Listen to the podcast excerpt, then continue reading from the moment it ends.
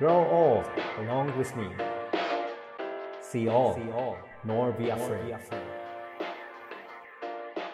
Radio, radio, radio, radio, radio.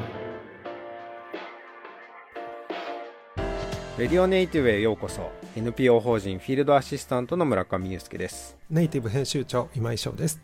えーさて前回からカンボジアと日本を往復してデザインで社会の問題に取り組まれている貝塚典子さんにお話を伺っています貝塚さん今回もよろしくお願いしますはい、貝塚です。よろしくお願いいたします。えっと、前回はカンボジアの人たちの言葉や人々のコミュニケーションについてお話を伺いました村上さんいかがだったですか？いやなんかあのーすごくカンボジアの言葉があの柔らかいというかニャニニュニャニョっていうふうに確か貝塚さんおっしゃってたと思うんですけど なんかそれを聞いて僕はあの貝塚さん自身の雰囲気とすごく似てるなと思ってですねだからあの僕の知ってる貝塚さんの半分ぐらいやっぱりカンボジア語でできてるんだなっていうのを 改めて あの思った次第なんですがどうですか？合ってますか？貝塚さん そうですね。私の半分はカンボジア語でできてると思います。それではあのキーワードなんですけれども今回は、はいえっと、訪れについてお話を伺っていきたいと思います。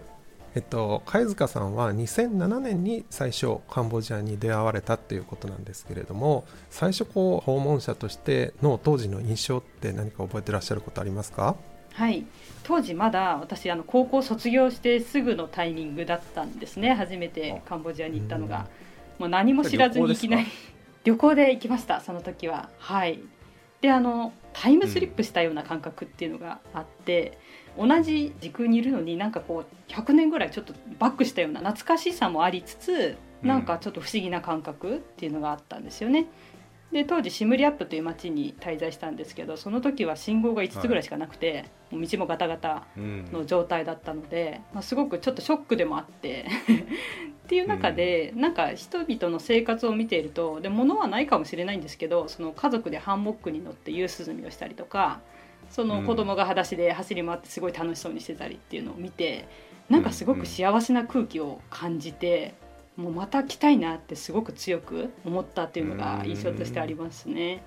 どうですか？あの今その印象っていうのはだいぶ変わったりしますか？あるいはやっぱり変わらないなっていうのはどんな風に感じられてますか？はい、やっぱり街が圧倒的に変わったっていうのはありますよね。やっぱ整理が進んで、やっぱりインフラも整ってきてはいるのでやはり前みたいなちょっと感じっていうのは最近はなくなってきてるのかなとは思うんですけど、うん。なんかその人の生活っていうのはあの時感じたままのなんか空気は感じますね、幸せな空気というか。なるほど。あのカンボジアに初めて来る人たちを、えーと案内するっていう風になるとどんな風なところを伝えたいなというふうに思ったりしますでしょうか？うん、そうですね。やっぱり日本だとこう空気を読むみたいな文化ってあると思うんですけど、良くも悪くもカンボジアの方ってそれをクリアしてるというか自分は自分だからみたいな。へなんか例えばバイクタクシーの運転手さんとかうん。なんか道で昼寝してるんですよバイクの上で。うん。そういうのを見るとすごくいいなっていうかあれ羨ましさみたいなのがあってなんか私も結構最初は必死で頑張ろうみたいな感じでカンボジアに行ったんですけど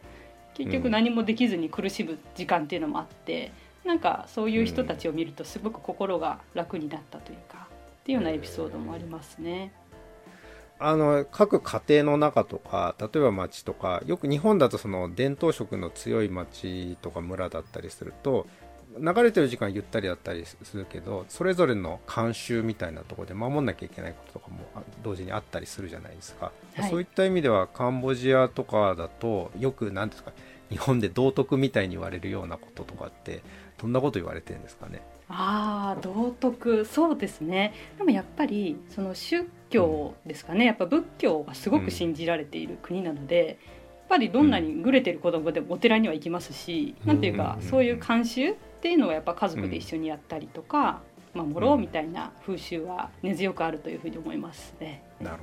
ど。大きなリズムっていう意味では昔ながらのやっぱり保ってて家族を大事にしてっていうところなんでしょうかね。うんだと思いますね。やっぱり家族が一番というか仕事は二の次みたいなところはあると思います。はい貝塚さんはもうカンボジアの方がお話を伺ってるとフィットしてるというかどちらがこう貝塚さん自身に合ってる印象はされてるんでしょうか？難しいですね。やっぱ私もコロナ禍でいきなり日本に帰ってきたっていうのもあるのでなかなか日本での生活を今まだ手探りでやってる状態ではあるのでやっぱカンボジアの方が楽しかったっていうのはありますね。印象として、はい、いや長く海外に生活されてるとどうしても日本の方がやっぱりフィットするとか時々戻りたくなるとかそういうことってないんでしょうか？よくあの味噌汁がないとダメとかいう方いらっしゃるんですけど私全然飲まなくて平気なんですよ味噌汁とか。なのでなんか食に関しても海外のものにすぐ慣れてしまうというかそういうところはあるかなというふうに思いますね。もはやネイティブになっているような印象を受けました。後半も少しお話を伺っていきたいと思います。The best is yet to be. The last of life for which the first was made.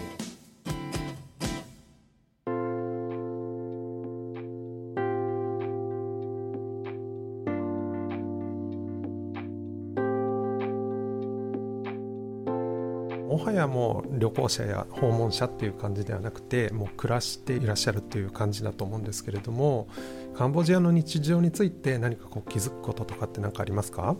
はいそうですねあのカンボジアに住んでて感じるのがあのやっぱり自然に生かされているという感覚をすごく感じるんですよね。例えばですけどやっぱりあの自然が豊かで気候もすごくあったかい国なので、まあ、あのそこら中にフルーツが入ってたりですとかなので玄関にマンゴーが落ちてたりとかジャックフルーツが落ちてたりするのでそれをこう拾って食べたりみたいなのもあるんですけれどもやっぱりなんかこう仕事をしなくても生きていける環境みたいなのが根底にあるのかなっていうのは日常の中で感じますね。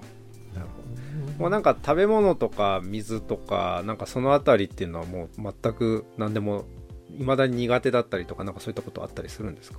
水に関してはですね実は日本の支援が結構入ってるんですよ、カンボジアって。なのでプノンペンとかは、あの水道水が日本と同じぐらいのレベルまで来ていて、うん、日本の北九州市が支援をしてるっていう背景もあってただやっぱ田舎に行くとやっぱ井戸水なので、井戸水でこう料理とか洗濯とか全部するんですけどその時は結構体がきましたね、いろいろ不具合が、はい。なるほど、はい、食べ物についてはどうですか？食べ物についてはですねやっぱり調味料が結構いろいろ混ぜて料理を作るっていうのがカンボジア料理の特徴であったりとかあと虫を入れたりするんですよね。で私は結構虫とか食べれるんですけどやっぱどうしても食べられないものが一つあってプラホックっていう名前の調味料というかはい、はい、魚を塩漬けにして1年ぐらい発酵させる、すごい臭いんですよそれが匂いが強烈なのでなかなかそれはちょっと慣れないですねいまだに。現地の人たちはそのプラホックでしたけ？どどういったふうに使うんですか、はい、現地の方はそれをあのスープに入れたりですとかあとは蒸し料理に混ぜたりとかそのまま食べる方もいらっしゃいます。いろんな食べ方がありますね。なるほど。なんか日本とまあ、暮らしていく中で今食の話聞きましたけど例えば服の感じとか家の作りとかなんかそういったところであここは似てるなとかここは違うなみたいなところってなんか気づかれることあります？そうですね。やっぱり家の作りが違うなっていうのはありますね。やっぱり日本って四季もあるので結構気密性が高い家が多いと思うんですけど、はいうん、カンボジアは気密性めちゃくちゃ低いんですよ。隙間だらけなんですよね家が。窓とかドアとか。なので朝掃除しても夕方にはもう埃だらけみたいなのが日常なんですよねただ昼間はやっぱドア開けっぱなしの家も多いですしなんていうかその自然の空気で生きてるエアコンとかあんまり使わない方々が多いので、うん、そういう中ではやっぱ自然を感じながら生きてるっていうイメージはありますね。うん、なるほど。なんかあの先ほどあの庭先ジャックフルーツが落ちてたりとかっていう話をしてましたけどあれですかねやっぱりイモリとか虫とかそういったのも家の中にたくさん入ってくるような感じですかね。ヤモリか。はいヤモリ多いです。めちゃくちゃ。ヤモリ鳴くんですよしかも朝方に。なのでびっくりして起きますね、はい、あヤモリで起きるんですか朝。ヤモリそうですね。ヤモリとかあとこういうすごい大きいトカゲもいるんですよレインボーの、はい、それを見ると幸せになれるっていうような言い伝えがあったりとかっていうような大きいトカゲがいたりっていうのもありますね。それはやっぱ現地の人はあれですかね。仏教というとこもあると思うんですけど意味嫌うわけではなく一緒に住んで一緒に家をシェアしてっていうような感覚ですかね。それともやっぱり苦手な人は苦手なんですか？現地の人。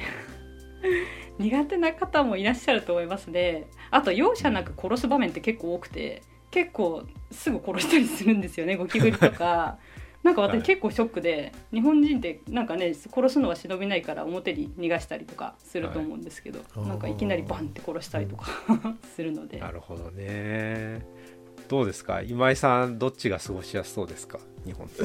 どうですかね？でも家の目の前にマンゴーやジャックフルーツが落ちてるっていうのはすごい羨ましいですよね、うん、そうですよね でも日本に住んでるとね気づいたら今日一日土を踏んでなかったなとかって思うことあるじゃないですか,、うん、なんかこうやっぱりこう自然を感じながら生きるっていうこう生活っていうのはやっぱり大切なことだなっていうふうにお話を伺っていて感じました。それではレディオネイティブ今回はこの辺で失礼したいと思います。貝塚さんどうもありがとうございました。ありがとうございます次回は貝塚さんが日常を共にしている現地のネイティブな方々についてお話を伺いたいと思います。レディオネイティブお相手は村上裕介と。ネイティブ編集長の今井翔でした。The best is yet to be バイバイ